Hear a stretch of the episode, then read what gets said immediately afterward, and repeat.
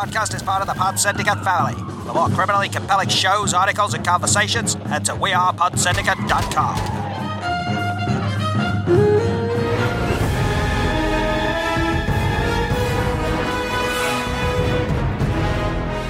Hello and welcome back to the Rewatch Project with Mike and Hannah, and we are now moving into, for the first time, our second season, of the Season show. two. So, uh, so that's a momentous occasion. We have uh, cleared a uh, you know pretty lengthy season of a TV show. Uh, uh, Hannah and I were talking earlier on today about sort of, and, and I won't sort of pull the curtain back here on this, but other ideas for shows that we can cover once we've covered Shield. And I think that um, you know there are a lot of shows out there that we're likely to cover that will probably have substantially shorter seasons than this. But, uh, but no, we've made it. We've made it to the end. So at the beginning of a uh, of another season. Um, anything that you want to sort of um, tell us about the episode before we get into it, Hannah? Uh, well, before we do that, have we had any feedback? No, I checked earlier. Okay. We haven't, not since we last recorded. Yeah, let me just quickly um, bring up the deets on how to reach us. But yeah, so we would appreciate feedback at rewatchprojectpodcast at gmail.com or you can find us on Twitter at rewatchproj. Yeah, let's Shall get I talk um, about the episode? Yeah, let's let's get into that. Okay, so season two, episode one is called Shadows. It premiered on the 23rd of September 2014. This episode is directed by Vincent Misiano, who um, you will already know Yeah, from yeah. season one. Yeah, he also did Um, some Agent Carter as well, I think. Yes, I think he did. Um, he directed three or four in season one, so he definitely he knows what he's talking about when it comes to Agents of Shield. Yeah. It was written by Jed Whedon and Maurissa Tancharoen, as well as DJ Doyle, who was credited on the finale of. He gets a lot one. of uncredited writing Yes, credits. he's if you see uncredited I on mean. this as well. I think maybe he's like a sort of tidy. He's a staff writer. Yeah, but what I mean Yeah. is, because the staff writers usually get credited, so I think that maybe he's like tidying up the scripts, perhaps. Did he dot the I's and cross the Yes. T's? Um, so yes, so I I can't remember a hell of a lot from this. well, let's rem- not say anything before. No, no. I can't remember anything more than the very broad strokes of it. But because it's written by Jed Whedon and Maurissa Tancharoen, I know that it's going to be good. It's going to be a good one. All right, well, um, let's not piss about. Uh, let's hit pause, and then we will come back and we will do a non-spoiler conversation about the episode first, and then we will do any chat about plot points that maybe connect up with later stuff after a break. Then, so uh, yeah, let's do this.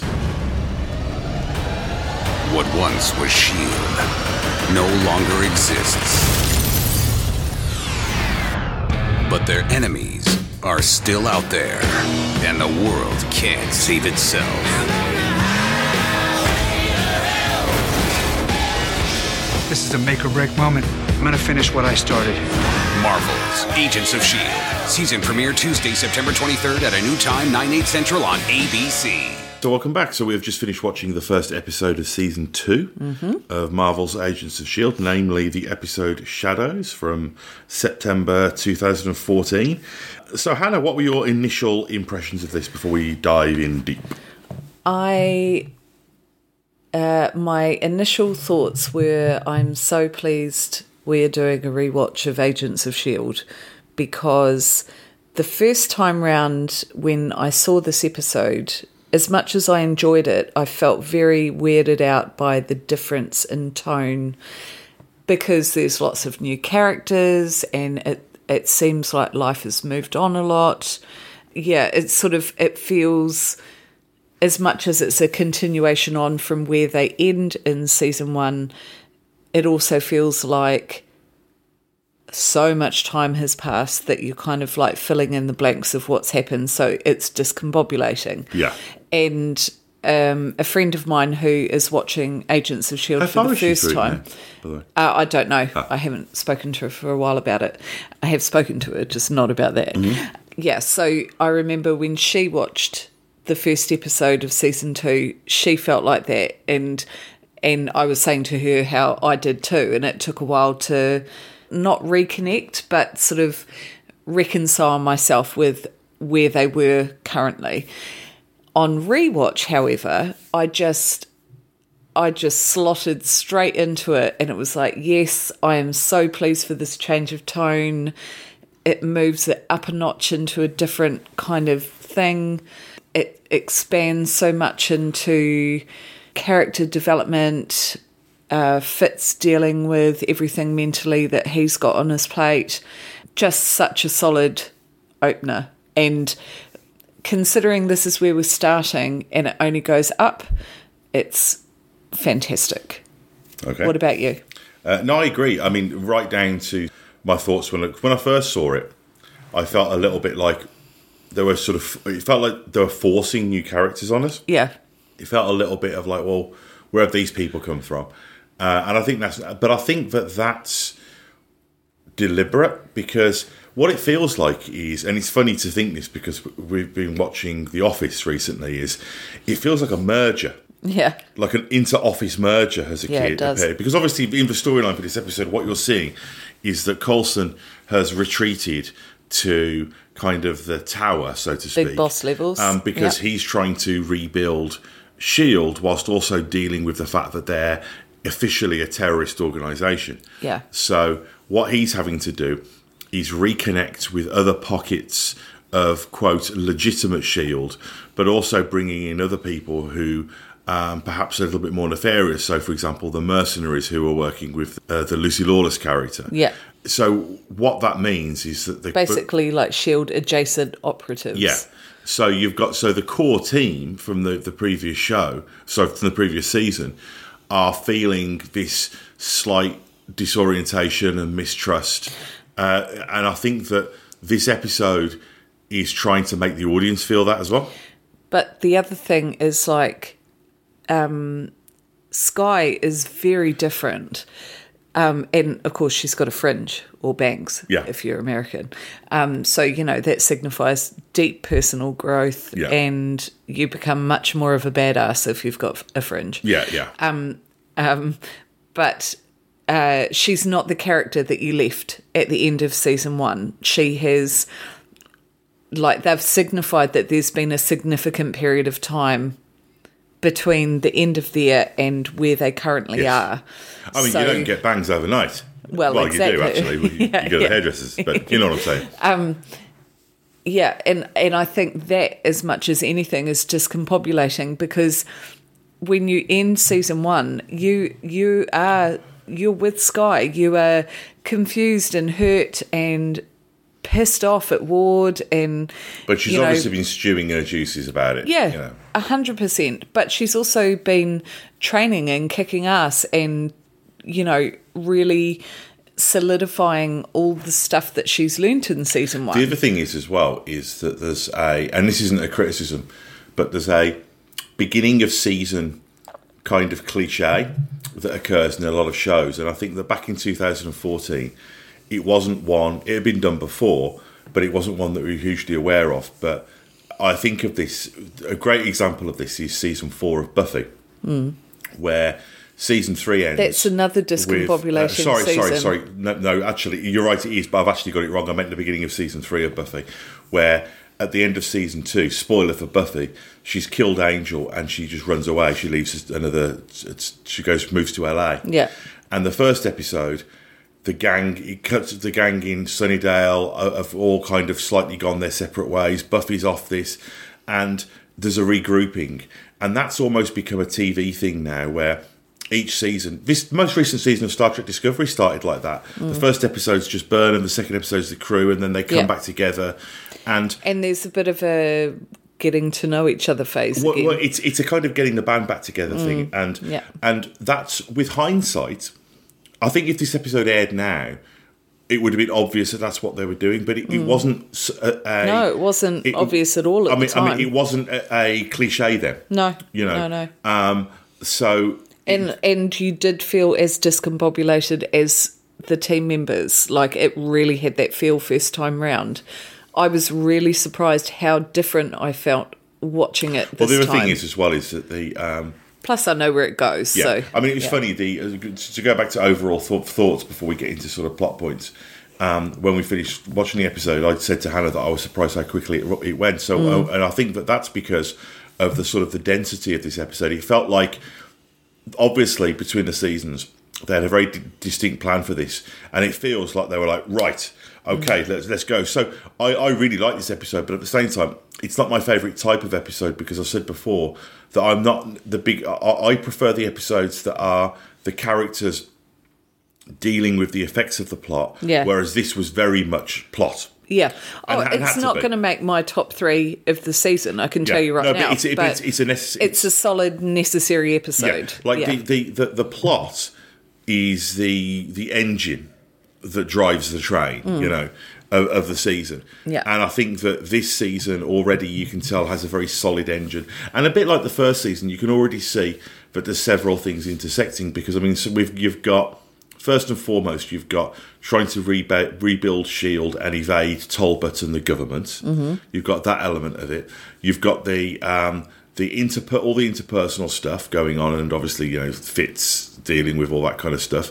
Uh, you've got um, the the the uh, the 084 and the mystery of that, and the history of. Um, I've written his name down because I always freaking remember. Uh, Dr. forget- Whitehall. Uh, Whitehall, yeah. yeah. So you've already got, and then you've got things carrying over from last season, like Ward and you know Hydra, and they're still talking about. I always Garrett. want to say Jack Whitehall. yeah, yeah. Um, but uh, so, uh, so I think what this episode shows me is that there's a real density to it, but also there is a sort of um, a grimness to this episode. I Mm. mean, fucking hell, Lucy Lawless has her hand, hand cut off and then dies of something completely Yeah, yeah. I mean, that's a shit thing to have happen. So I, I think that the other thing is as well is that I think with season two, um, I think they had a different time slot. I think it went a little bit later. Yeah. So I think that they felt in the early episodes Able to be a bit- a that they bit could push it darker. Mm. out a little bit more. But I, I get the I, if I remember correctly, I think they kind of come to the realization that just because you can doesn't mean you should. Yeah. And it feels that they kind of dial it back back a little bit. But I think a lot of the the, the incongruity of tone here is purely down to the fact that they want to start the characters in a difficult place and rebuild them. Yeah, back up. and and they can't be where they were because where they were doesn't exist anymore. So it has to be that different area. Yeah, and that's why I think a lot of the scenes in the in the last season are kind of stronger for it. Like if you go back, we were talking about the um, the scene when they're all sitting around the pool in the kind of you know Palm Springs um, hotel room, um, uh, like hotel um, sort of forecourt. Yeah. that feels with hindsight now very much a final moment of leisure Normalcy. yeah, before they kind of have to go down to business. Like you know, I mean, um, Coulson's got you know he's he's got his shirt buttoned up and, and his tie on, so to speak, because he wants to do it. And they make a big deal about the fact that people hardly see him, and I think that that's because they're trying to because he became kind of like the dad of the Yeah, show, like the yeah. buddy boss. I think that they're trying to re-mythologize the character a little bit, which I Oh. think is important. Absolutely, and they have to show the significance of his position. So he's not available Yeah, at whenever they want him to be because he's he's the big the big dude. well, it's a little bit like the. Um, I mean, it's not God, but you know.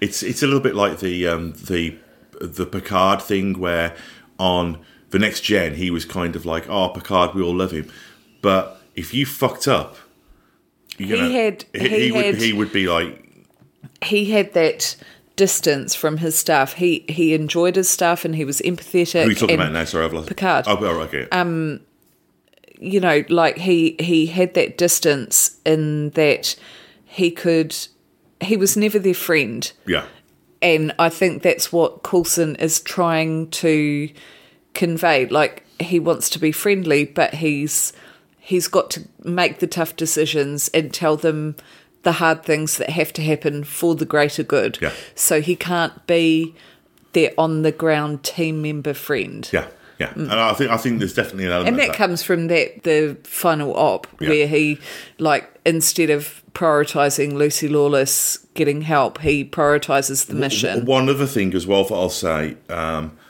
that I feel I like. I'll explain my rationale for doing this in the non-spoiler section, not the spoilers, and I won't say which characters I'm talking about specifically because it will give away, you know, I don't know who lives and dies or whatever. But one thing that has definitely changed in the rewatch. And it's a little bit like it's the whole Babylon 5 syndrome thing. It's the whole kind of like when you know something's going to be good, like with absolute certainty, it changes the way that you view it. Yeah. you know. Yeah. Uh, and a big element of that is that there there are a lot of new cast members in here, good guys and bad guys and grey area guys, and there are a lot of people who. Because they were new, and I was like, "Who's this prick?" You know, um, on my show. Yeah. Go looking at it now, I can see how good a lot of them are from the very beginning. Yeah. I won't go into specifics about who that is at this point. Yeah. Because that will be a bit of a giveaway. But it's interesting going, yeah, okay, you had that character pretty much down from the beginning. Yeah, you know. yeah, yeah. Um, I know who you're talking about, and yeah, hundred Yeah. percent. Um, So uh, okay, well, should we get into it? I've got I've got pretty much beat by beat, so I'll go through, and if I miss anything, um, I've I've got um, sparse notes, but Okay. you know, Well, stop me if you've heard this one before. Yeah. Um, okay, so we, we start in the 1940s. Uh, and we see that the uh, the fighting command uh, the Nighthawk Commandos or Howling Commandos. the Howling Commandos. So the fighting Nighthawk Commandos, is- fighting Nighthawk Commander. the fighting Nighthawk Commandos are a group of imaginary friends that Murdoch in the A Team had, and they had like a theme song like "Fighting Nighthawks in the sky, ne'er dwells done wrong from right," and all this kind of. So every time I I hear it now, I'm like, I'm just going to call them the Fighting Nighthawk Commandos from They're now on. I do apologise. the Howling Commandos. Fighting Nighthawk Commandos. And Peggy Carter, don't we love her? We do. She's amazing. It's funny actually because I'm just trying to think. My initial thought was, oh, this was probably around the time they were doing the Agent Carter show because I think that was ABC Shall I just well. have a very quick look Um, because it'd be very interesting to just. But it feels like maybe it's a bit too early. Uh, Agent Carter. So, episode one, season one was the eleventh February two thousand fifteen. Oh, so it was a this. few months after Yeah. this. So they, Yeah. they started shooting this. I mean, I know. I mean, they'd, they'd already done the um, the Marvel one shot um, yeah. with, of- with the, that she did with Bradley Whitford. Yeah. um, which I'd love to watch again. Actually, that's a great little fifteen minute movie that is of just her just killing misogynists. being amazing. Um, yeah. But uh, so it's great to see her as well, and she's so good as well. I mean, she's one of those actors who, um, You can see how she set up the SSR. yeah, She's just fully in control of the mission completely. When the dude in the bowler hat, um, Did Uh, you know he was um, he was the he was in Star Trek First Contact, and Yeah. it, as the really kind of like it's the most lines I've ever seen a red shirt have. Like he plays Commander Hawk, he even gets a name, but he ends up getting killed by the Borg at the end. He ends up redshirting it, but he was one of those guys where he was hired literally just to be a red shirt. But Jonathan Frakes said that he had so much just natural charisma that they were like, let's give this guy an actual fucking role in the film, mm. and like and it, it, they grew the role. I mean, he of it was as well. great in Captain America as well. He is what my favourite fighting Nighthawk commando. I will say that. Um, but I'm going to start the fighting Nighthawk commandos for God, real. heaven help us all. Um, but when he goes to open one of the things and you see the hint of the Kree body, which incidentally is probably the guest host that Coulson saved from, Yeah. You know, she's fully in control of that and just boom, straight down, don't even look at it, seal it up. Yeah. This is not your bag. You came here to retrieve this stuff. You don't need to know what it is. And, and I love all that shit as well because one of the, the things I've said this before. One of the things that I love about Marvel and Star Wars and Harry Potter is the idea of a universe with history and Mm. Oh, uh, you know 100%. and being able to kind of just sort of go, hey, let's just do a ten minute bit at the beginning of an episode that shows this. So if some maniac one day wants to do like a chronological cut of like the MCU, you know, this could be in this could be a short thing between Captain America: The First Avenger and season one of um, Agent Carter. You know, Yeah. and I like the idea as well that um, that you know that they they beat they quote beat Hydra in uh, Captain America, but that it doesn't happen overnight. It's like they still have to go and close all of these things, and I love those practicalities. It's like the um, I, I know Hannah's not a fan, but uh, but but on uh, one of the things that I love about Star Trek Lower Decks is the idea that their ship is a second contact ship. Because the idea is, is that the Enterprise that goes out there and meets all of these people and says, "Come into the Federation." Well, what happens So then? actually processes so, it. so they have to go in and do like the admin and like figure out well okay um, well we've got to tell you how uh, we've got to give you holodeck technology now and warp drive and figure all that shit out and i like the idea that even in the marvel universe there's a kind of a they have to see the shit through there's a, there's a practicality to it Well, you it's know. a bit like the, you know, the account director going and going, yes, we can print your job for five thousand pounds, and then I would have to come in and make that shit happen. Yeah. you know, um, which was not always possible. you see hannah is the peggy carter of the artworking world I am. uh, Bring it on. but uh, but yeah so so we see all of this and there's um so we And and sorry to interrupt No, you, no. but I I love the fact that um, before the you know da da da da da, um, you have the stamp being put on the 084 um, signifying unknown origin, object of unknown origin, which is the same as Skye. Um, and it's just reinforcing that, you know, just in the back of your brain that at some point she was labelled that too. Yeah. So um, they consider this technology very dangerous. They consider Sky very dangerous. Why is that? What's surrounding that? I, I These things that- haven't been answered yet. so the- there's lots. There's lots still there. Yes. Yeah. Uh, I I also like how the stenciling of the SSR thing and the place where they keep it as well, to me, feels like they're trying to elicit the end of Raiders of the Lost Ark. You know, when the Ark's put in that giant warehouse Mm. Yeah. and they put the government. And I Well, think that- Whitehall looks very Raiders well, of the Lost Ark uh, too. uh, uh, the- um, oh, what's his name? Oh, what's his name? Um, is it Jim Johnson? Ba, ba, ba. Oh, Joe Johnston. Look! Yeah. Hey, I was close. My theme music, perfect timing. got it. Um, so, um, yeah, Captain America, um, the first Avenger, which obviously this, this you know uh, pre-credit sequence is following. Um, he worked on all of the Indiana Jones films, and he worked on all the start the original Star Wars films. He was a he was like a, one of Lucas and Spielberg's guys. He did a lot of design. He designed Boba Fett. He designed the Mandalorian sort yeah. of thing and he designed like the Star Destroyers and the Death Star and all this stuff. Um, he directed Captain America, the, the, the uh, first Avenger, and I think that one of the reasons why he was hired was I think that they really wanted a um, a Raiders of the Lost Ark vibe to that first uh, Captain America film. I think partly because of when it. I was always think Captain America, World Police. and um, the uh, fuck yeah, and um, and I think that the the um, the moments in this episode when they illicit or call back raiders makes a lot of sense because Yeah. it's moving in that kind of SSR world, uh, and that's why I would love to see them, and I think they will. I, I would love to see them do more period films in the. mar- I mean, we're watching the trailer of that um, sort of um, Edwardian uh, Joss Whedon series. Um, I'd love to see. I'd love to see an MCU movie set in the 1800s. You know, Yeah, uh, yeah, like be a good. like a steampunk Yeah. one, or you know, I mean, I, I mean, think- it would be close to Guy Ritchie's Sherlock Holmes, probably.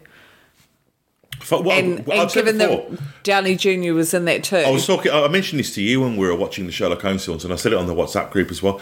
How on earth has Guy Ritchie not done an MCU movie? He we, would be we've perfect. said that on this before. Oh, have we? Yeah. No, no, no, no. Or maybe it was one of our, um, Shitstorm. our yeah, Lockdown episodes. Shitstorm 2020 yeah. episodes. So uh, uh, he would be. I think he's he's the right level of has got his own style, but doesn't let that get in the way of Yeah. um, you know Of the the film story. being sort of business. So okay, so so we, we go we move into um, the uh, the present day. Um, we um, As I said, Skye has got a fringe and she's kicking ass all over the place Yep. and super in charge of her feelings and emotions. Yeah. And burying it. And we see yep. uh, Lucy Lawless as well. Now, I've got, I've got to stop a little bit here because I think Lucy Lawless is one of those people.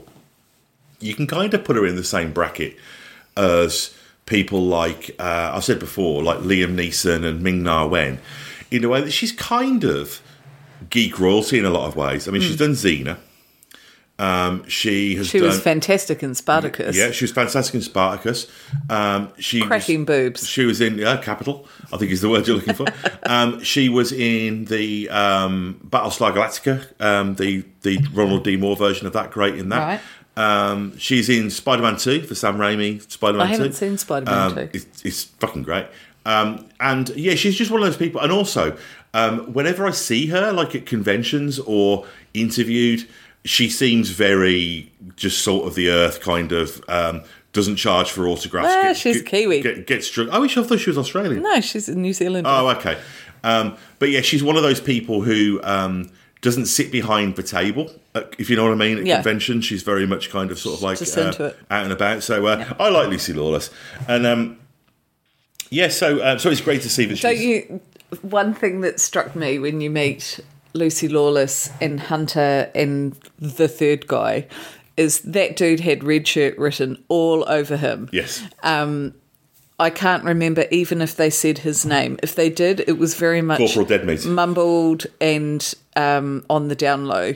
Um, the fact that his only sort of conversation happened about around something he cooked for the team um, and mentions of Budapest. You know what? It's funny you say this because one of the great, um, if you want to see, and I'm not saying this with, with as mockery because I love it, but it's it's amazingly entertaining to go back and watch the pilot episode of Miami Vice. Really? Because so many things that are now are considered cliche were done first in Miami Vice. Really? Like the pilot is it's like an A to Z of cliches. But they weren't cliches. They were done. I remember at the time people were like, wow, this show's so original. Like the, the opening sequence, the pre-credit sequence is Don Johnson and his partner, who isn't Philip Michael Thomas in the pilot. So uh, they're there and they're about to go on a case. And he starts off, and the opening scene is Don Johnson talking to his partner, who's, who's played by an, a very early role for Jimmy Smits. And Jimmy Smits is there, and he's like, "Oh, Crockett, you know, you're such a wise ass and all this." He's like, "We're going to go," and he's like, "Let's go and catch the bad guys." And um, and then Rock Crockett's like, "Let's go," and he's like, "What's the matter, Jimmy Smits?" And Jimmy Smits is like, "Well, Don Johnson, I've just had a huge argument with my wife," and he's like, "Mate, just let Don Johnson's like, let it go. Just tell her that you love her." And he's like, "Okay, I'll call her and tell her that I love her." After we have got After we succeed at the mission we're about to go on. our inevitable success in whatever our endeavour is on this, and it just kind of reminds me of, of that a little bit. It's like that. Um, what was the parody movie that Amy Poehler did with? Um, was it Paul Rudd? Oh yeah, yeah. Where they, they get- came together. Where they, um, yeah, with they have the fight, and one of them gets to the door, and the other one walks through, and they go. "Gah." Yeah. Like I can't run after this Yeah. person. It's it's literally My favourite bit in that film is the um, trying on clothes montage. It's like a Julia Roberts film, and uh, it gets more and more ridiculous to the point where at the end, Amy Poehler she's wearing like medieval armour and walking out the thing. It's not really you. Let's have a look at some of these new characters that have been introduced. There, so we've got um, First time around, I was on the fence about Hunter, um, just because uh, from what I said um, earlier, being very discombobulated with the tone and feeling very much a fish out of water. But this time, um, and and I'm not saying this in a I know what happens or whatever, but this time around, I found him kind of exactly what you need in this episode. He's he's the audience calling out like why are we doing this? Yeah. and what's the point of it? And um surely this makes more sense or you know xyz or whatever it is. But like i i just like his tone. And um I really, I really enjoyed him as a character. I mean, you know, I mean, his role isn't really that deep in this episode or anything like that, but he he brings a good challenge to the other Well, characters. I, I like the thought. fact as well that it's it's weird because he's kind of a cliche but not a cliche because he's sort of like you know he's he's he comes from a, a long line of Is he British? yeah Because I remember the first time round thinking, is he British or is he just putting a no no he, he, he comes he- yeah I mean he Yeah. comes from a, a long line of, of of cockneys in Whedon shows Yeah. uh, some of whom are British some of whom aren't and. um you know, uh, it's, it's kind of a tricky role that he has to play as well because on the one hand it's cliche, but on the other hand, um, I I admire the fact that they don't because obviously he's a mercenary and there's this whole idea of like, do we trust the mercenaries? Yeah. Um, but they never really try to make out that he's anything but good. I think I think showing that he prioritized his team member over the mission. Yeah, well, but at the end of the episode, it's very clear. Yeah, solidified But- that that he's he's a good guy. But even during it, Coulson's like, well, you know, old Xena's vouched for them, so you know Yeah. they're, they're all right by me, and um, and Kiwi Xena. yeah, so I think that that makes it sort of less of an am- ambiguity. But um, okay, so um, so what we learn as well is that the uh, the government has uh, obviously shield assets because that's the other thing as well is that there's like I mentioned last time, it's a bit like the uh, post uh, war. Um, sort of German scientist land grab that went on between Russia and America. Yeah. Where Russia kind of got half of half of them and America got the other. Like um, the you know when there was the space race going on in the states, um, Russia had one. Um, you know, big scientist, and America had Wernher von Braun, who was a, um, a German It scientist. still blows my mind that that the reason America got to the moon is because of a Nazi German Well, no, but the thing was, it was like these German scientists. They weren't like there's complexity. They weren't like these evil Nazi scientists. They were scientists before the war who were trying to make rockets to go to space, Hmm. who then got their their work sort of Hijacked. subverted. Yeah. and. You know, really, I know it's, it's an awful thing to say. Didn't have any fucking choice. Yeah. So then, when they came, that they were given asylum in America, um, they were happy. They were like, "I can get back to doing what I did before." Yeah, yeah. You know, um, and uh, I mean, in Russia, they they brought they had a guy who was in a fucking gulag who they broke out and um, basically just you know set him up as their equivalent. Um, it was just, I mean, that's the the great irony is is that the the science behind some of the best things in the world that are going to take us to space Come and from over- atrocity. come Yeah. from the are, are exactly the same technology that you can use to fucking kill people. Yeah. you know, Yes. so it's just a, a question of how it's used. But um, but yeah, so we learned that the government is having this this um, scramble for shield assets, and they've they've got a box that um, is actually categorized as level 10 Um, then we get Penny from the Big Bang Theory's boyfriend turn up as a Terminator. That's what I know him Yeah, from. he's the one who dresses Yeah, yeah. as Tarzan and is a dick to. Uh, yeah, yeah. Look. How did you not make that connection? You're usually I good at this. I just thought, oh, I must remember him from Shield. Yeah, yeah. You know, No, no, I no. just yeah. His boyfriend G12 from um, He's the one that uh, they have to try and get the TV back from. Yeah, yeah, yeah. In the pilot. yeah. Yeah. So um, we learned that Carl Creel, who is this guy, uh, who was a boxer who sort of you know had developed this power. And it's to, also in the comics from from the trivia that I Oh, that makes sense.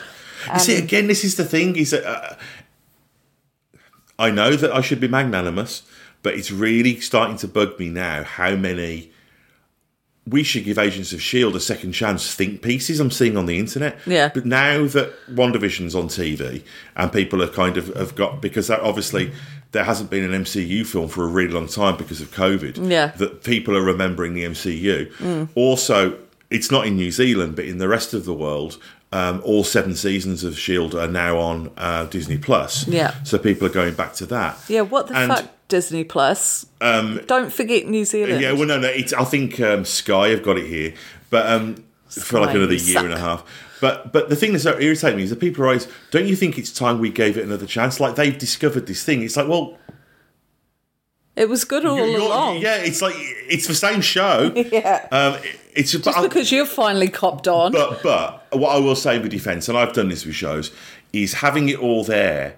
You know, like if there's one slightly ropey episode in somebody's mind, um, if you can it's burn very through, easy to dismiss a if you, series. if you if you watch two Yeah. or three episodes, you know you're you're spreading the risk a little bit there. Yeah. Um, but um, yeah, so the, Um, so yeah, just just like fun fact for the listener here, um, the character of Creel is in the comics apparently, and his weapon of choice in the comics is a ball and chain. Yeah. which he uses later on. As it's funny because I, I didn't know that, but I've sort of you know half read a lot of Marvel comics like most of my life, and I, I remember a, a, re, a distinctly an image of somebody with that ball and chain. I remember when I saw that and thinking, I bet that's a Yeah, thing. yeah. I bet, I bet that's Yeah. like man thing.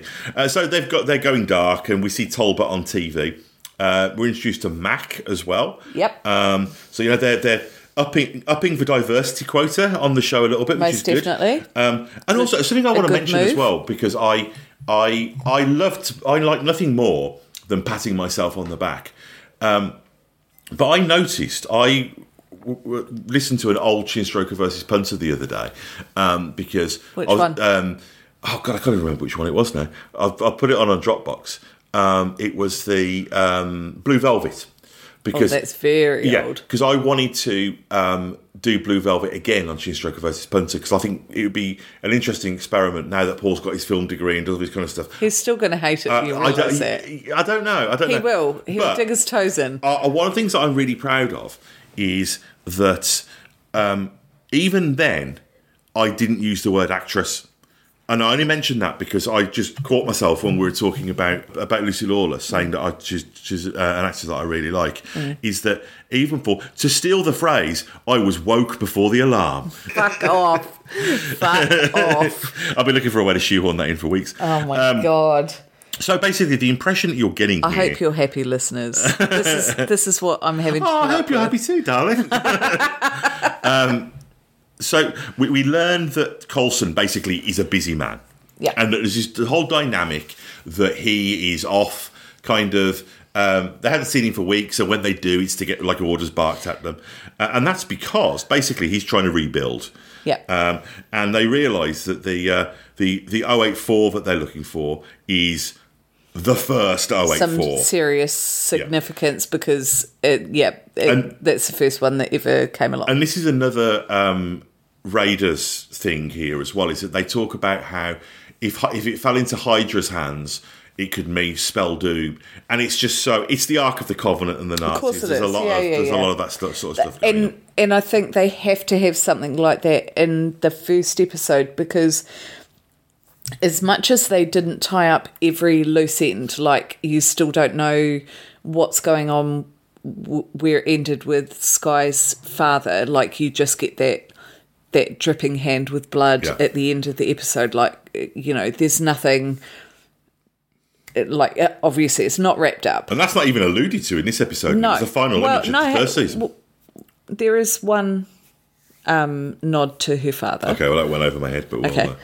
It was quite obvious. okay, that went past my ears. Maybe. oh. Yeah, so that's not tied up. But aside from that, there's not really anything to kind of point them towards. Garrett's dead, Ward's captured. Yes, Hydra is still a thing, but but they sort of I feel like they're sort of aware that it's going to always be a thing Yeah. because it's so um insidious. But it's not a central point of antagonism. No, at this point. yeah. So they need, just like they need Creel, because they need a bad guy. They need a bad thing to be working towards Yeah. finding, That, um, and and it's it's it's a way to focus their attention and point them in the same direction as a team towards something. Yeah, yeah. No, I think that makes sense. Yeah. and I mean the other thing as well that this episode And that's why realise- Whedon and Tancharoen had to write it. Yeah, I mean, I mean that, that's that's one of the things that sort of um, is worth pointing out as well. And this is a little bit of kind of inside baseball, I guess, is that um, most there's an equation for TV shows as far as viewing figures to budget. It's like if the budget's here and the viewing figures go below here, you're cancelled. And what I know think happened. the um, listeners can't see your hands when you Um, okay, one was high and one was low. I think that's that's im- that's implicit. Um, but one of the the things that I uh, the senses that I get of Agents of Shield is that it started huge because it was like this is a TV show in the Yeah, MCU. yeah. So I think that they probably lost a third, if not a half, of their audience after about the first two, first two or three episodes. Yep. And that's not unusual for TV shows. No. You always get people who are like, "Oh, Nathan Fillion's in this. I'll watch it." No, I don't like it, and they're Yeah, gone. yeah. So the question is, once you've separated the wheat from the chaff, is that enough? And what I think happened with Agents of Shield is I think that they lost a lot of their audience, and then it probably declined a little bit, and then it leveled out towards the end of the first season. Yeah. And I think that basically the network were obviously like, it's enough. You know, Yeah. that's enough to keep the show Yep, going. yep. So I think what that did was I think it kind of instilled the creatives with a weird kind of confidence because they were like, okay, well, we know we've now got this audience that really is probably going to stay with us and who we're making the show for now. Mm. So we're not having to try and play to the cheap seats anymore. Yeah. Uh, and what this episode feels like from a because any new, first episode of a new season of a show is, has an element of mission statement about it, and to me, the mission statement of this is um, fuck for tourists. Yeah. Um, and I think that the density of the episode um, and the fact that there's elements that relate to larger areas of Marvel, callbacks to um, obscure characters from the comic books, all this Yeah. kind of stuff. It's almost as though they say, And "Well, that just becomes more and more as this as the series goes Well, on. it's it's it's like the it's like the whole cliche about how you know um, when Springsteen's playing a stadium show, you're going to get the ones that you know. Yeah. But if he's playing a venue to two thousand people, where it's really hard to get gonna be the tickets, deep cuts. you're going to get the deep cuts. Yeah. And I feel like that's what this feels like. This first episode, it feels like they're like, okay, we um, we kind of don't have to dub it down Hmm. as much. French was like it too. They totally got to a point where they were like, if you're not all in, then fuck you. We're not going to catch you up. Yeah, and I think there comes a point where they realise that they're not going to be able to grow their audience anymore. Yeah. you know, so, So, they they're kind just of go. going to be all in for the fans. yeah, Yeah. I mean, the danger, the difficulty is when you've got a show that's hugely successful. Like, um, I mean, a, a great another the example I always use, the X Files. That's a show where a lot of the biggest mistakes it made creatively were obvious attempts to try and continue to maintain this huge audience. Hmm. Whereas there came a point where they should have said, you know, you can't be the biggest show on TV for 10 years. That's to come a point where you go, you know what?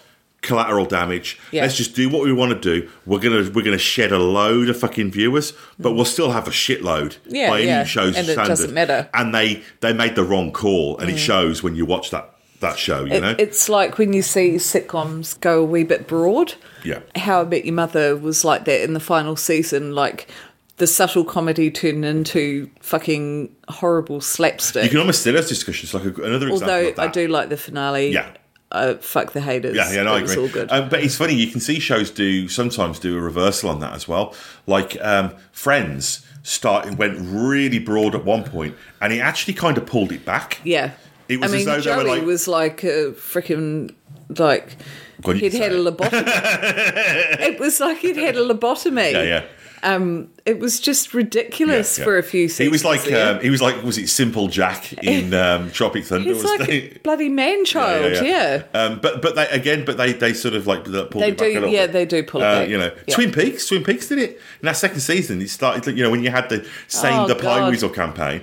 But but then that last two or three episodes are some of the best that the, the, show did. the you know. Donna and what's his face episodes. Oh, the Evelyn and James. Oh, I actually quite like that. Oh, it's well- a callback to film noir. yeah. I think you're giving it a pass it doesn't Yeah, deserve. I think I probably. Okay, so also I want to know what is it with references to fucking Budapest in the MC? I think they just like saying Budapest. I'm really, you know, so some of the characters say Budapest. well, that is the way you're supposed to. No, I know, but it's like it's like it's like the Denis Leary thing. It's like. Oh, it's chicken liver pate. I pay my taxes. It's pate. I'm not going to pronounce that stupid French squiggly thing over the e. I'm going to do what I want. Listen here, Mister. Let's have some nugget, Yeah, not nougat. It's nugget. It's not fucking nugget, you hick. Uh, I like that, and this is. I made this note before. I'd forgotten the whole Sixth Sense thing with Simmons and Fitz. So, um, just on that tip, um, she is wearing the outfit that she wore in the episode FZZT, which is the first episode that is completely around Fitz and Simmons' relationship. Why do you think that is? I- Is that because how he's ideal? okay, so Sorry, can I stop you one second and ask you a really dumb question? sure, Is she in his imagination throughout the whole episode? yes. Okay. Yes. I wasn't sure. Yes, no, she is because, and you know that at, at the end of the episode when they talk about how Simmons left because she wasn't helping, and they talk about it like that happened a long time ago. Oh, okay. ago. Yeah, that was the impression I got, but I wasn't Yeah, wanting to make yeah. sure I wasn't So misunderstanding. that that. outfit she's wearing, um, and obviously I've had some help knowing this in that I've read things about Did you it. go to the website? no, not the website, but um, Wikipedia. various other websites. Okay. Um, You make it sound really illicit here. Was it like it's the dark web. grannies in gas The masks or like? shields. Oh, okay. Um, anyway, um, one of the things with Shield, apparently, like I haven't personally noticed this, but, the show or the organisation? the show. One thing that I've read, and I can't corroborate this, but it it would lend itself to this episode, is that they don't recycle outfits for Simmons. She wears different things. Okay. So the fact that she's in the exact outfit That's that the she wore in idealised view of her in his mind. is yeah. Okay, that's and interesting. That would hark back to the fact that in that episode, he has to save her. Um, because she's touched the technology and she's Oh, gonna, so that's like his favourite memory then, because well, he had to save her in that instance. And remember, he, um, she's in quarantine, and he goes in. and He's like, "Well, we're both going to die because you Yeah. know whatever. Um, I'm just going to find a way to save you." And he needs her to save him this Yeah. time. So because she's left, he's conjured her yeah. and needs her. So of course to- it's that version. yeah, because that's the I'm going to help you, I'm going to save you person. Yeah. Yeah. One thing I just thought that was wonderful. It's funny though as well saying that because I wrote a note here, and this is before I remembered the uh, or was reminded by the show of the whole her being a spectre, you know, not being real. Yeah. is that. And I thought it was for another reason, which is would have been equally clever if it had been. Is the first shot you see of her, the camera pans over and you see her. She's out of focus. Yeah. And then it pans across to him and he's in focus. And I thought, oh, that's clever. It's because he's got this mental problem where he can't remember the words. This almost like sort of like stroke kind of thing mm. going on. And she's blurred out because she can't reach him. Mm. And then looking at it now from the perspective at the end of the episode when you realize she's like I'm like, oh yeah, fucking hell, cool. I remember that. Yeah. Uh, But that is kinda it's cool if it was- It's like that's it's what like it was. She was blurred, and it was deliberate. You don't start a shot with a character out No, of of focus. course- no, of course you don't. Um, but obviously, the reason for it was was it was a hint that um, she's not real. In the same way that the Sixth Sense, every you see every time there's anything that's connected to the spirit world, it's red. So every time you see Bruce Willis's character try to turn a door handle or something, it's like a red door handle, Hmm. and it's something that you don't notice when you watch the film. But you go back and watch it, and it's all there. I've only seen you know. Sixth Sense once, and uh, so that's a great second watch Yeah. kind of movie. Um, but um, and I think that that's a nice touch that you you're only going to notice if you are rewatching it. And I think that it's really nice, particularly when you figure how little time they've got to make these fucking things, that they actually stop and go, okay, let's set up a shot here. It probably takes a little bit longer to do.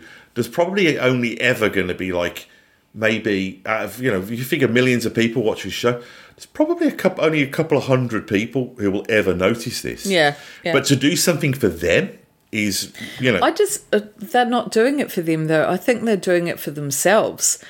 You know, these guys are fans of of the the universe. yeah. So they'll probably have seen that it's, shit it's done a in. bit like um you know we've watched all the directors commentaries and behind the scenes stuff for lord of the rings. Yeah.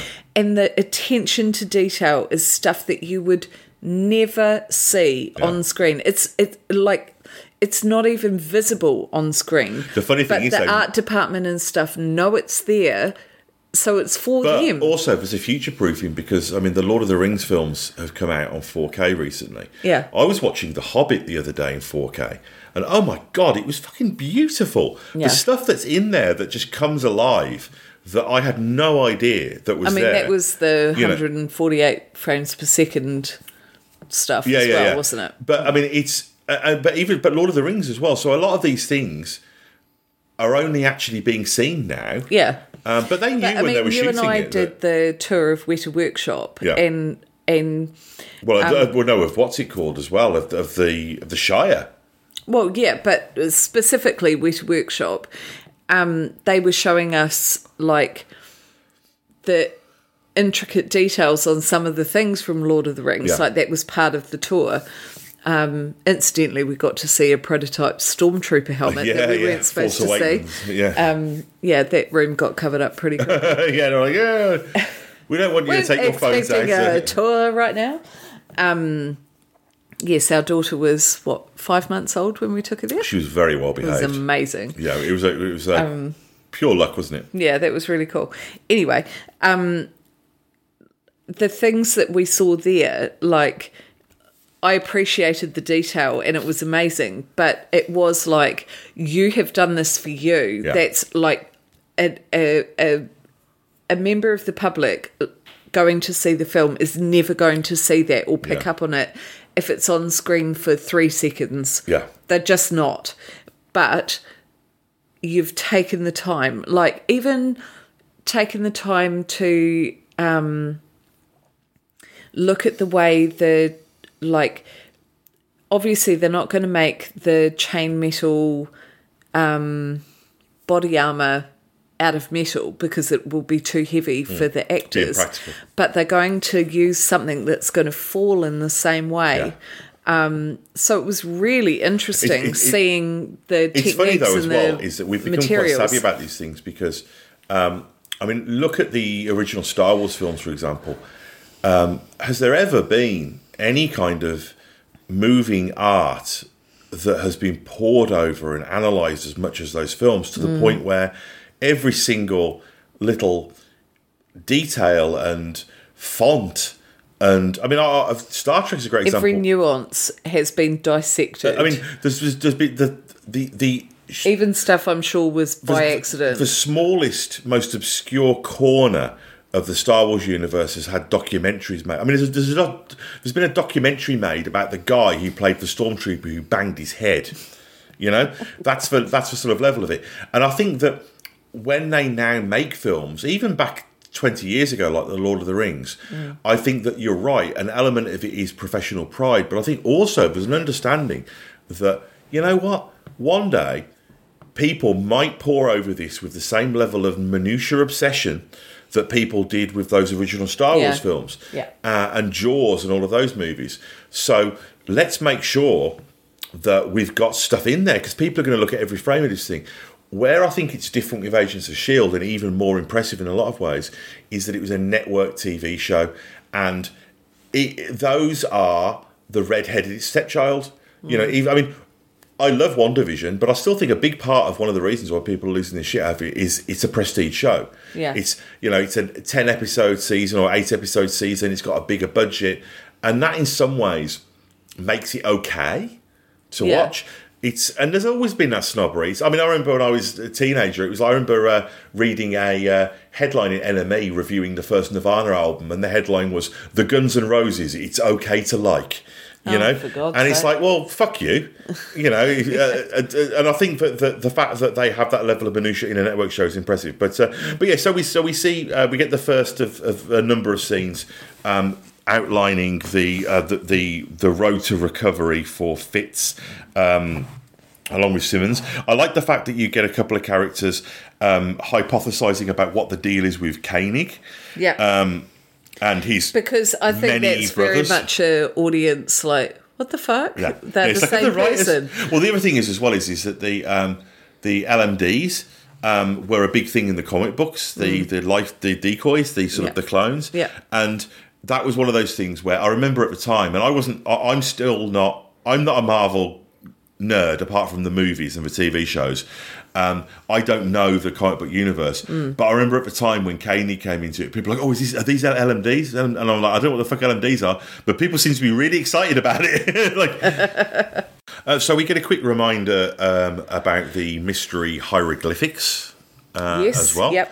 Um, and um, we also get a.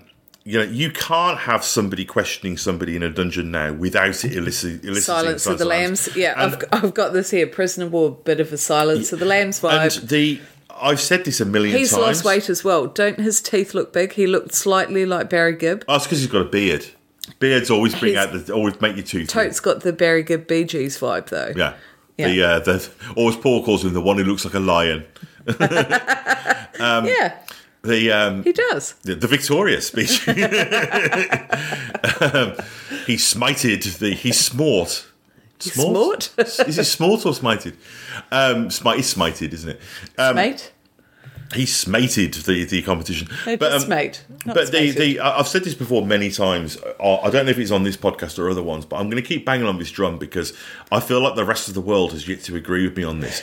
But I honestly believe that The Silence of the Lambs, not even one of my favourite films, probably wouldn't even be in my top 50. I only watched it uh, like last year. Um, I mean, I like it, but I honestly believe that The Silence of the Lambs is one of the most influential films of the last 30 culturally significant films of of the last 20 years. CSI, X Files, Mm. fucking uh, French and Saunders. you know, Fringe. yeah, uh, it, I mean it, it, that whole um, mod, that whole modern FBI gothic. Mm. I mean, even like fucking what's that show that you watch with Gillian Anderson, the British show, The Fall. Oh yeah. Yeah. Anytime you get any, of these gothic detection shows, what's that one with fucking Doctor Who in it? Which Doctor Who?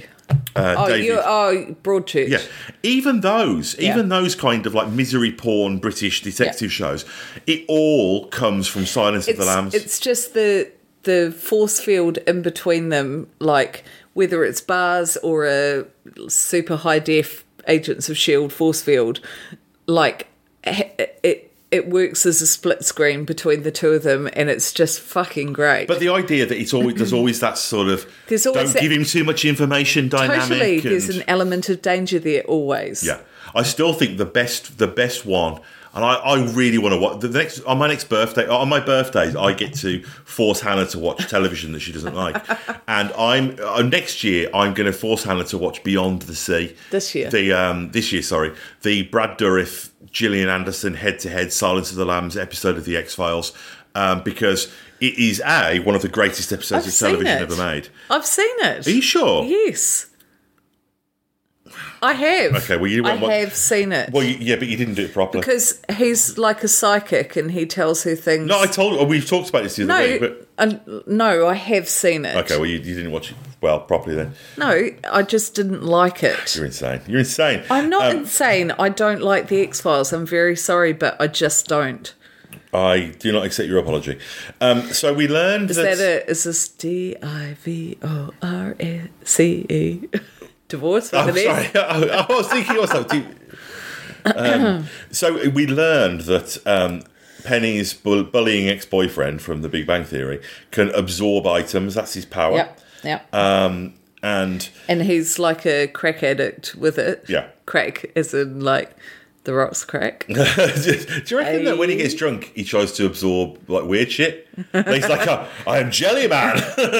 Like- just like a sort of I am Blancmange. That All would be sudden. you if you had that. Oh, I'd end up eating my that own ability. That'd be awful. um, I I like, yeah. So I mean, and then it's cutting between all of this and the the aforementioned Silence of the Lambs scene. So Yeah. um, you get the feeling that, and, And it's, this, sorry, this is the point where Ward um, puts the thing in about how he wants to tell Skye about her father. Did you Ah, not yes. hear that? No, I didn't. I didn't. So just as like he's given her all the, you know, I'll tell you the truth until I die, and you'll you'll know that um, I'm only here for good, and blah blah blah, and she just vroom, cuts him off. Just as he's about to say, because he says something like, "I can't wait," and she puts the thing down on him to tell you about your father. Oh yes, yes, yes. Yeah. Um, the other thing as well that I think is interesting about this scene is, um, and I only remember this because we recorded these episodes weirdly out of order because we had that lost episode thing. But I was talking about um, in the episode uh, Ragtag about how um, it's staged to be like a controlling boyfriend thing. Yeah. And No, no, that's not ragtag. That's um, nothing. nothing personal. personal. Yeah, sorry. Um, and it's it's shot like he's a controlling boyfriend. What do controlling boyfriends always do when they're dumped? Threaten to kill themselves. And he has that whole kind of thing about how, uh, like, she sees the, the scars on him, and he's like, "Oh yeah, I um, With a piece of paper and a all that kind of button. Mm. stuff." And it's just I was like, oh, he's like MacGyver, but dark. yeah, he's like MacGyver. MacGyver, a bit different. MacGyver. It's MacGyver. Are you friends with Airwolf and Knight Rider? oh, Knight Rider. I love Knight Rider. Blue Thunder?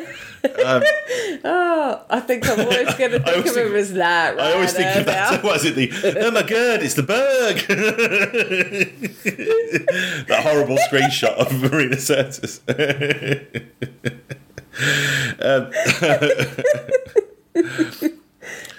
but but no, that is that is that sort of like similarity with the. Uh, I, I, I think it's good that they they're continuing that metaphor. You know, the the abusive, controlling boyfriend metaphor here, uh, and and he tells her that basically that he can help her track Hydra. They can like um, triangulate the, um, the the transmission back to the source, um, and um, and and you get the feeling that what he really wants is her trust. You're still laughing. At what? What are you thinking about?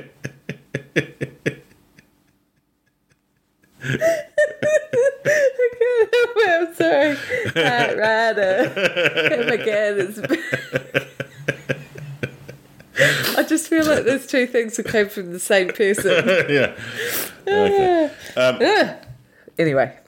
But uh, but also th- this is another thing that that ties back to the uh, nothing personal episode is that um, he basically says that he doesn't want forgiveness or anything like that. Ultimately, he just wants her trust. Yeah. and it goes back to when she told him in that episode, uh, "I'm not going to give you what you want." Yeah. you know, and one of the things that he wanted was um, like benediction, almost like a Yeah. sort of um, he is so confused, and it's a little bit like method actors. Like I remember seeing an interview with Rob, um, with um, Daniel Day Lewis. Who you know he's known as being a method actor and losing Yeah. himself in roles, and they're like, "Who is Dan- Daniel Day Lewis?" And he's like, "I don't know anymore.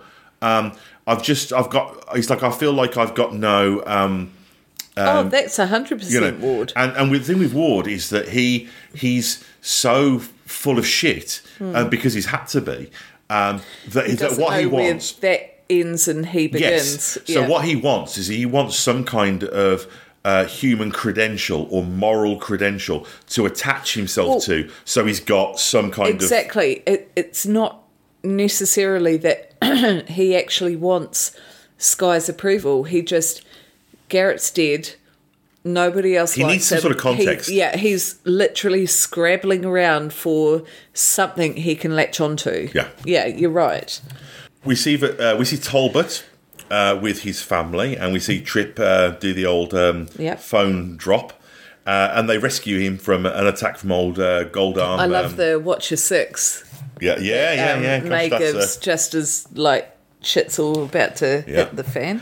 I like the fact that Talbot calls the interrogation um, space the honeycombed kill room. Yeah, yeah. The, I like to think it as a blockbuster, um, blockbusters game show Yeah. uh, shape. You have mentioned that before. We see um, that um, Coulson tries to win Talbot over. Basically, he's saying, "Look, you know, you've got to do this," but but Talbot's gone all kind of um, les miserables about it, hasn't Oh he? yeah, he's, like, you know, he's Javert.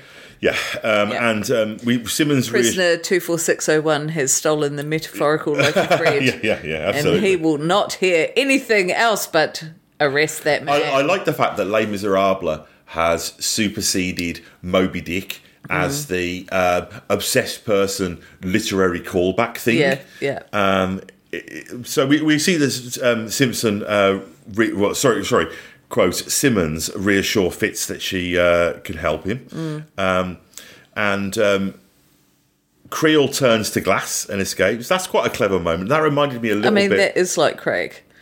Sorry, That is like Craig. what do you mean? Well, it's glass, it's clear.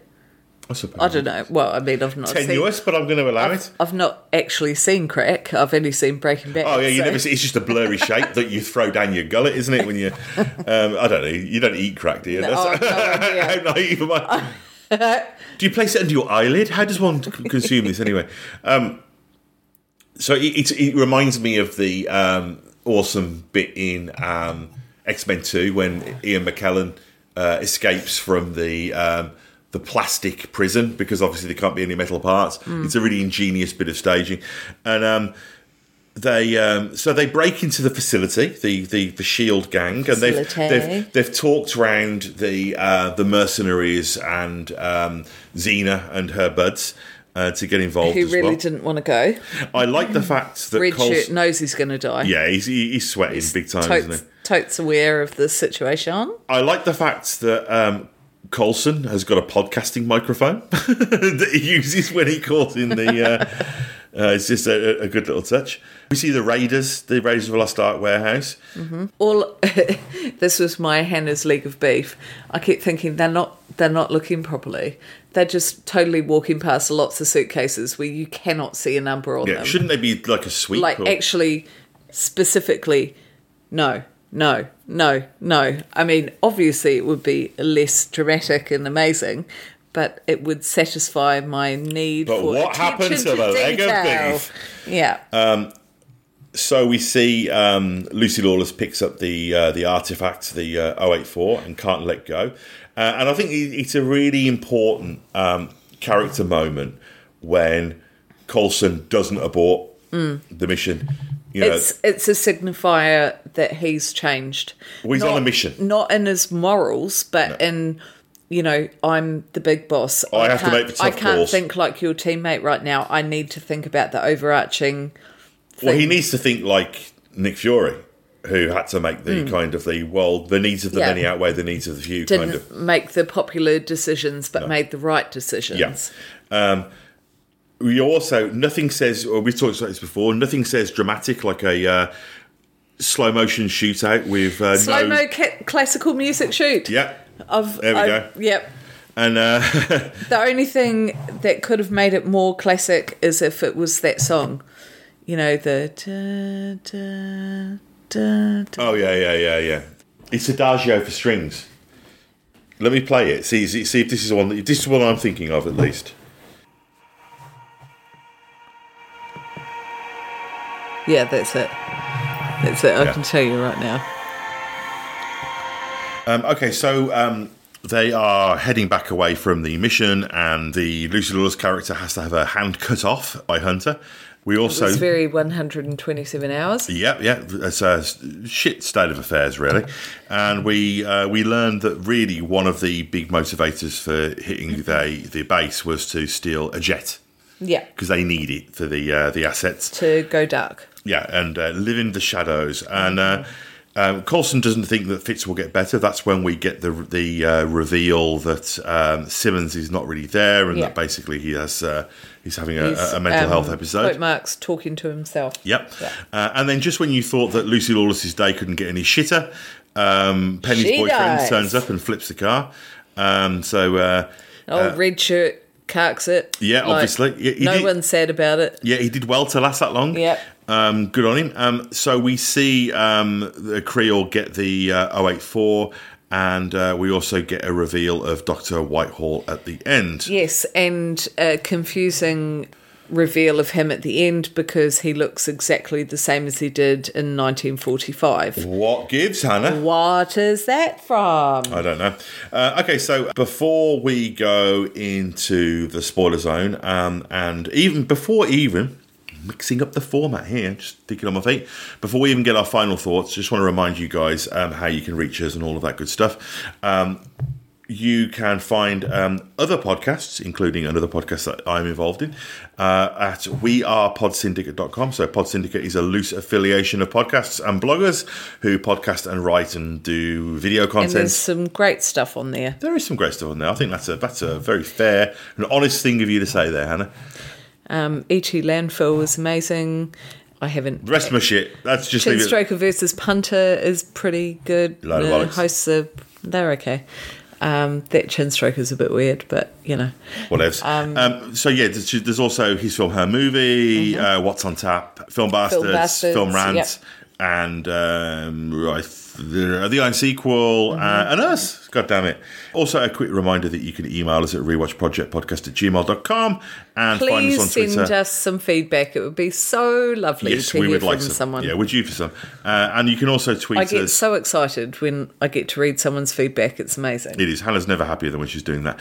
And you can also tweet us at rewatchproj. That's rewatch P R O J. And we've even been, some of our tweets have been liked by Maurissa Tancharoen. I know. So, you know, People who knows people. Mo, come on. Yeah. Hook Come us on, up. come on the podcast. Yeah, like, on. exactly. Come And if, you, if you, if anybody listening to this knows, sort of, you know, apply pressure.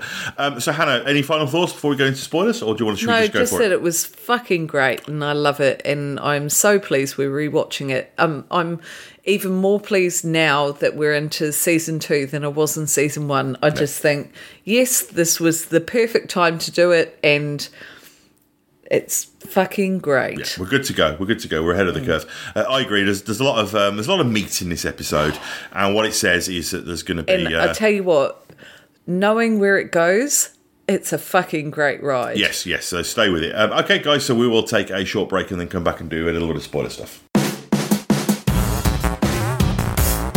Are you a craft beer junkie? Do you eagerly anticipate the freshest IPA release from your local craft brewer? Do you check in every beer you've ever had on Untappd? Do you know the difference between a Belgian triple and a Berliner Weisse? Then do we have a podcast for you? What's on Tap podcast gives you beer reviews, interviews with brewers, behind the scenes access to beer festivals, games, and more. Whether you're a craft beer junkie or new to the world of craft brewing, What's on Tap podcast is something for you. Check us out online, iTunes, Spotify, YouTube, and now we are podsyndicate.com. And as always, keep drinking, you dum dums.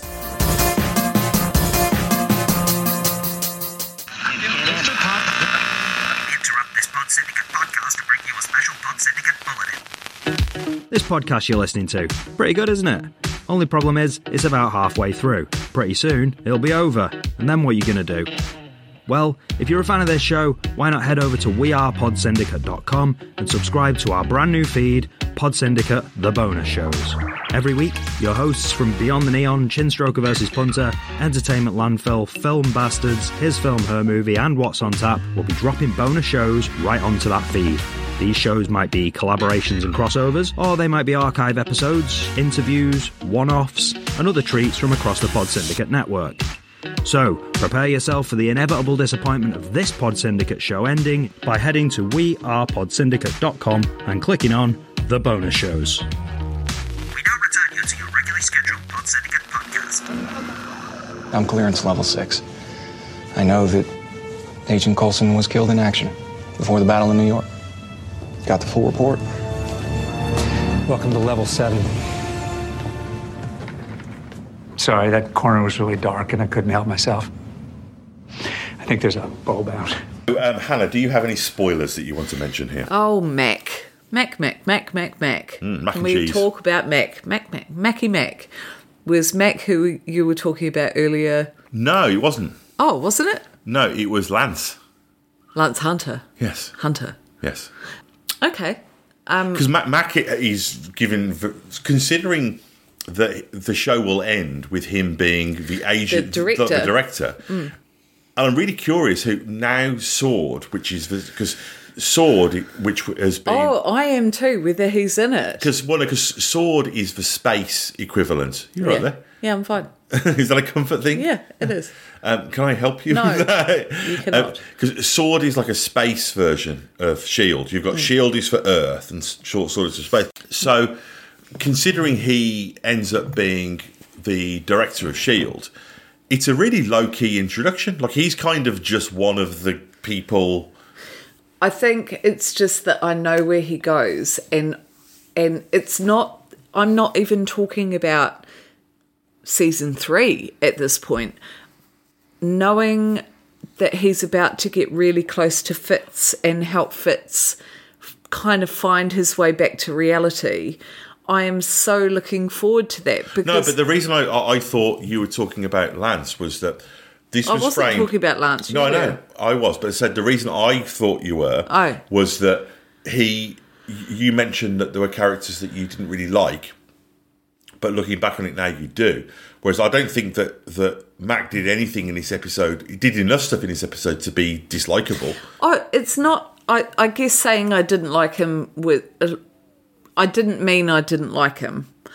I was completely ambivalent and and kind of wrote him off as a red shirt. Yeah, Um So, and and looking back now, I'm like, actually, you had your character down from day one. You were but he's not given much to do though, is he? In the episode, Yeah, but you're quiet. You know, you you you know what you need to do, and you just get shit done. Yeah, but with me though specifically, I remember uh, the the character of Hunter played by Nick Blood. I remember actively disliking for for a while, Right. And I think part of it was that it was a new character that I felt like the character was being forced on me. That it, oh, it's a Cockney character, all these sort of things. But looking back on it You now, thought it was James Corden, but skinny. yeah. But looking back on it now, he's really good, and he, Hmm. I- and he is the character. I was really surprised that Adrianne Palicki wasn't in it from Yeah, the start 'cause those two are so connected. m- Well, my memory had it that they were. Yeah. But of course, she's alluded to when he makes mention of. Um, talk to my ex-wife about it, or tell my Yeah, ex-wife. Yeah, it's interesting or, that that yeah. was referenced. Yeah. But Max specifically, I'm like, I think I just got really excited knowing um, how he really ingratiates himself. And I, like, I hope I feel the same. But I felt like he really ingratiated himself with the audience through Fitz. Yeah. Because he has this great relationship with him because Simmons doesn't come back for a while Yeah, um she like she is gone for a while um from what i remember Well, the- i mean the- I, like i i could be wrong but I, am have got sure a theory about why that works for you so much is that Fitz also in season one was so eager to seek the approval of the jocks. You know, of like the like the nerdy guy who wants to be liked by the cool kids or the tough kids or the sporty kids. And in season one, that's Ward who obviously betrays Yeah, that. yeah. And what I think is nice about Mac is that he gives that to Fitz selflessly.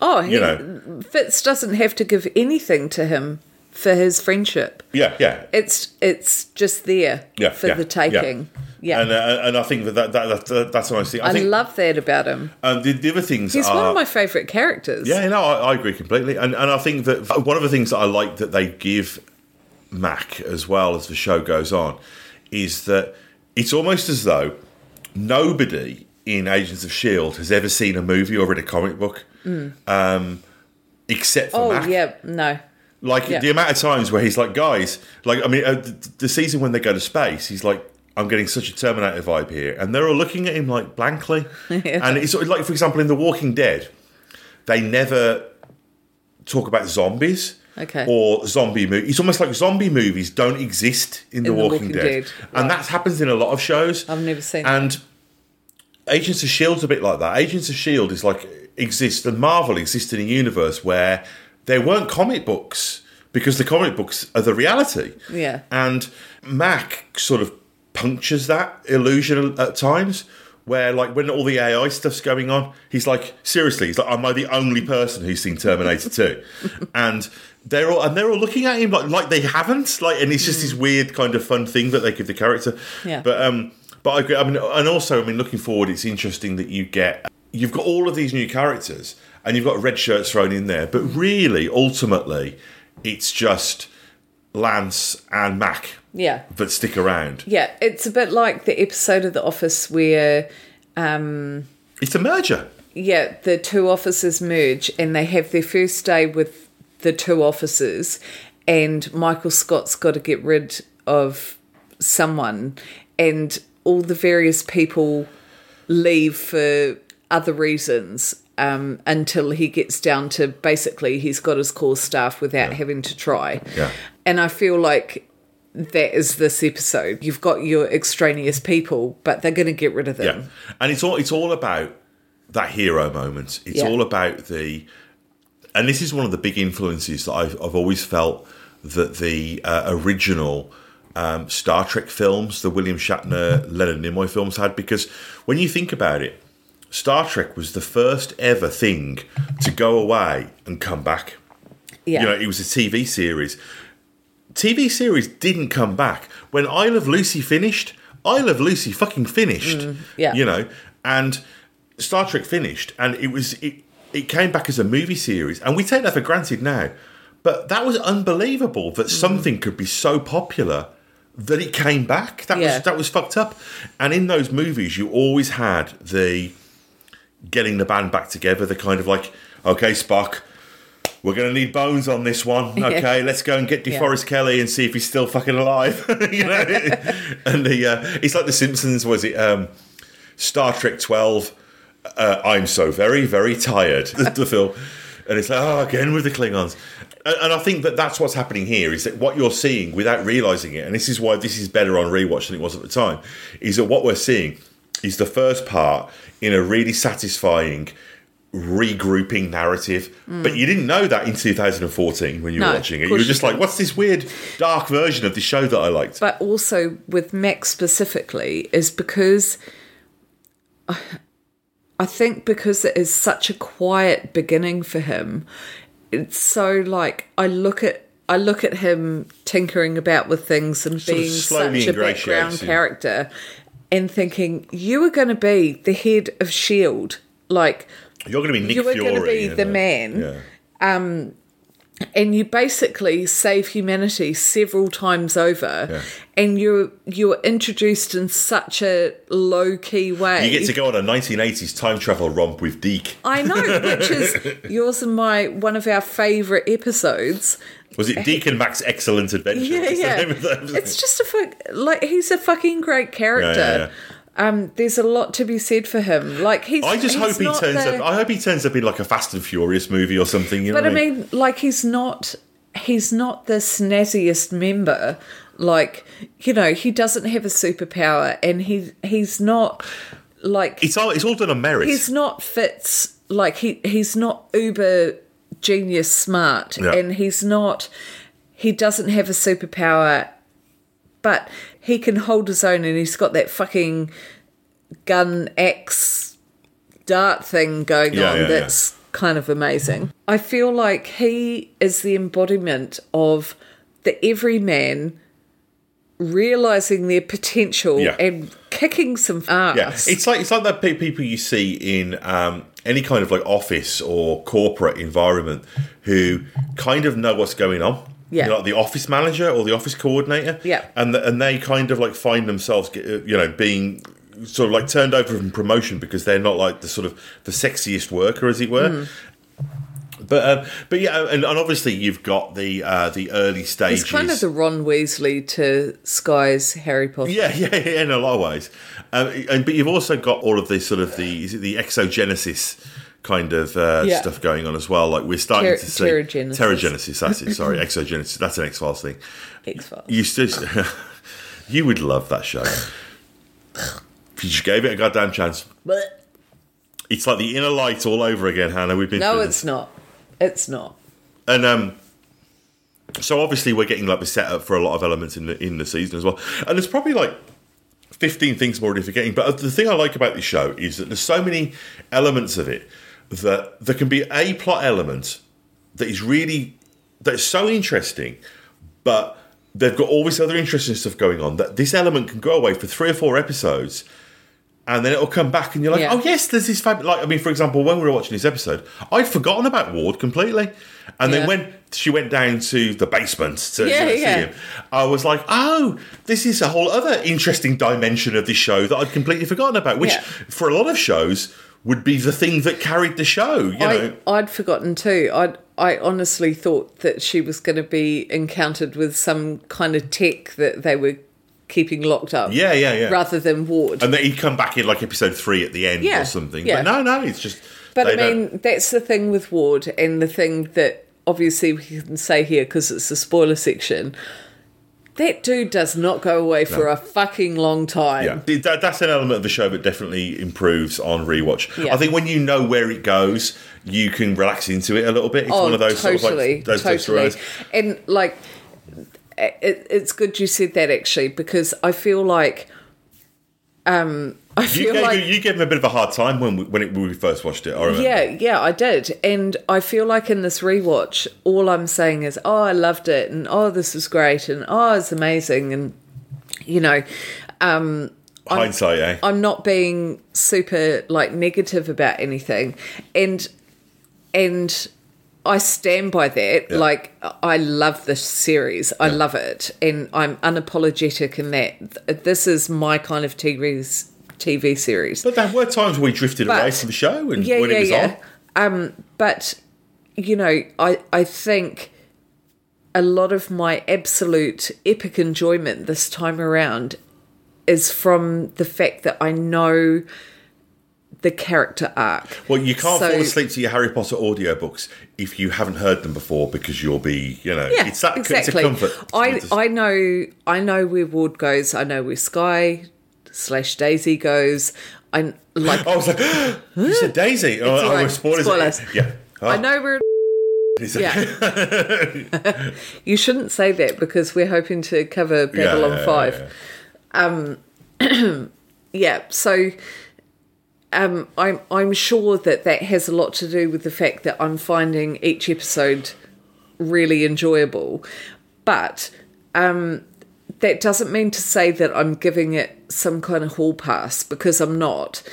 Um, I think I'm just looking at it in a in a different way. It's a different experience. It's Yeah. a completely. I mean, it's like and and I mean that's the whole premise of the rewatch project. You look at it in a different way. Yeah, the, it's it's what the audience brings to something. I mean, the um, oh gosh, uh, th- this thing I really want to play you here um, about the the what you bring, what we bring as an audience member to something when we see it. This is a short video that I put on the Facebook page.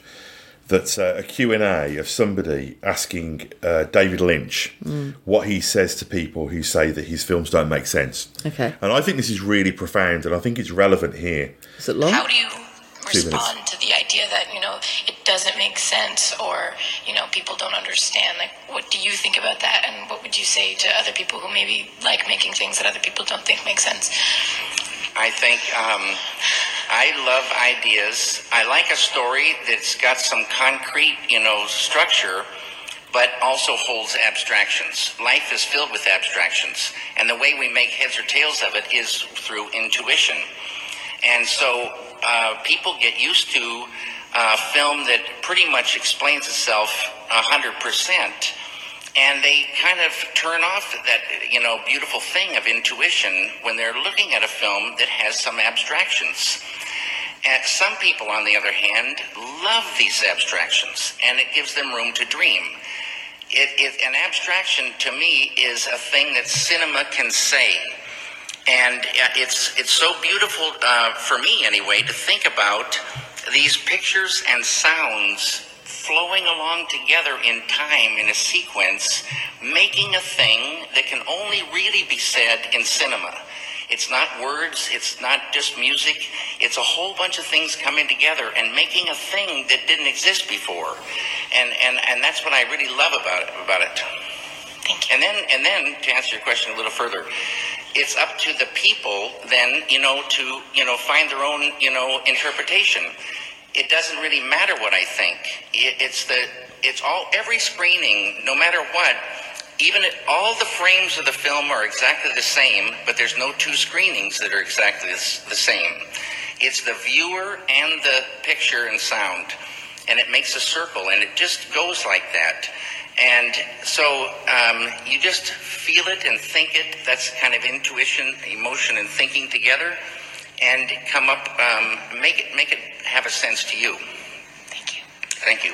And that's what it's all about. It's about sort of you as an audience member watching something that you've seen before and you're bringing different things to it creates a completely different experience. And I think that that's one of the reasons why rewatching something is so interesting because it's what you bring with you, it's your biases, it's your um, politics at the time, your gender politics or whatever it is, that whatever you've got going on. And I think it, it is really interesting going back and looking at these things. I mean, and, and it's funny you mentioned your sort of experience with the, the character of Ward as well. is I remember when we were watching it the first time, particularly in later seasons, when he comes back for like the fucking fifth time or whatever it is. Yeah. You were like, oh, it's this It's this fucking prick again with the Klingons. You know? um, Oh my god, it's Yeah. big. but when you know, now we're re- rewatching the show, knowing that the function of this character is to come back again and re-explore and recontextualize the relationships between all of the characters. So you're bringing something different to it, you know? he is is the human embodiment of PTSD Yeah. in the show. Like that is his function. But I think it is. It's funny because on the one hand, I think it's. Let me ask you a question: Should Ward have had some kind of redemption, or did he? Did he? Maybe he did. I don't know. Well, I can't I can't remember.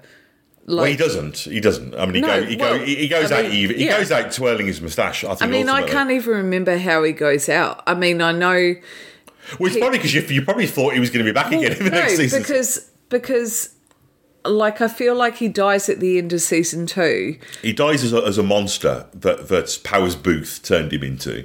Yeah, that's season three. I think that's season three. Yeah. But that's to do with the parallel universe that Simmons enters into. Yeah, and then you isn't got the it? whole Matrix thing as Yeah, well, where he's so- just not real at all. So that's not even Yeah. really him. But anyway, But- without the yeah. minutia, what on a broad sort of theological sense, But don't you think me saying he's like PTSD is right? Because Absolutely. even That's when why- he dies, he's still a threat. yeah, haunting people Yeah. like the memory Yeah, of yeah, abuse. yeah. And but I think that um, if they could have given him redemption, would that have been a bad thing? Would that have been sending? I mean, not that everything has to mean something. I know that the whole woke thing means that everything that you do has to be. You know, if you're bad to a woman in your movie, that means you hate women. There's an oversimplification hmm. that has become a negative side effect of all the good things that have come out of wokeism. But do you think that if they had somehow given Ward a redemption, would that have been morally bad? Would that have been sort of going, oh, it's okay to um, I, do these things as I long, as long as you say you're sorry? I honestly don't think they would have given him a redemption. I think he was so far beyond redemption. I think if they were going to do it, they'd have to have done it uh, quite early in the narrative. I think they would have given him kind of a exit for more chaos. There'd have to have almost been like a sci-fi reason he was being evil for him to have a redemption. Yeah. You know, like with Angel in Buffy, he got a redemption, and but at the same time, he when you become a vampire in Buffy.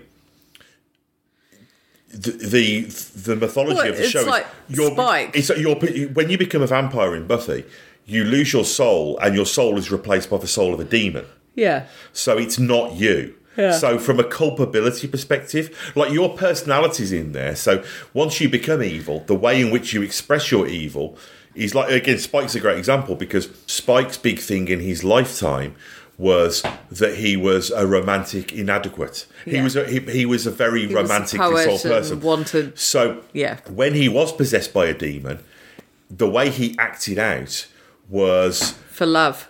yeah, a vengeful, spurned lover. Mm, yeah. And I think that the only way that you could, I think, morally justify some kind of redemption arc for Ward would have been to take all of the blame away from him. And you really can't do that. You can't. I think the only way you would redeem him in any kind of way would be for him to join something like the Guardians of the Galaxy as some kind of like ninja assassin Yeah. For good. Yeah, like, But- um, is, it, is it Nebula? Is that the character's name? Yeah, but she like she was good. She was always good. She just was kidnapped as a child.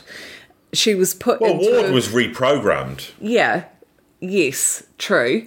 But His I, whole life was long, one long but reprogramming. I kind of feel like his was longer than Well, with, that- that's it. With Ward, I, I feel like he's too his- far past his- it.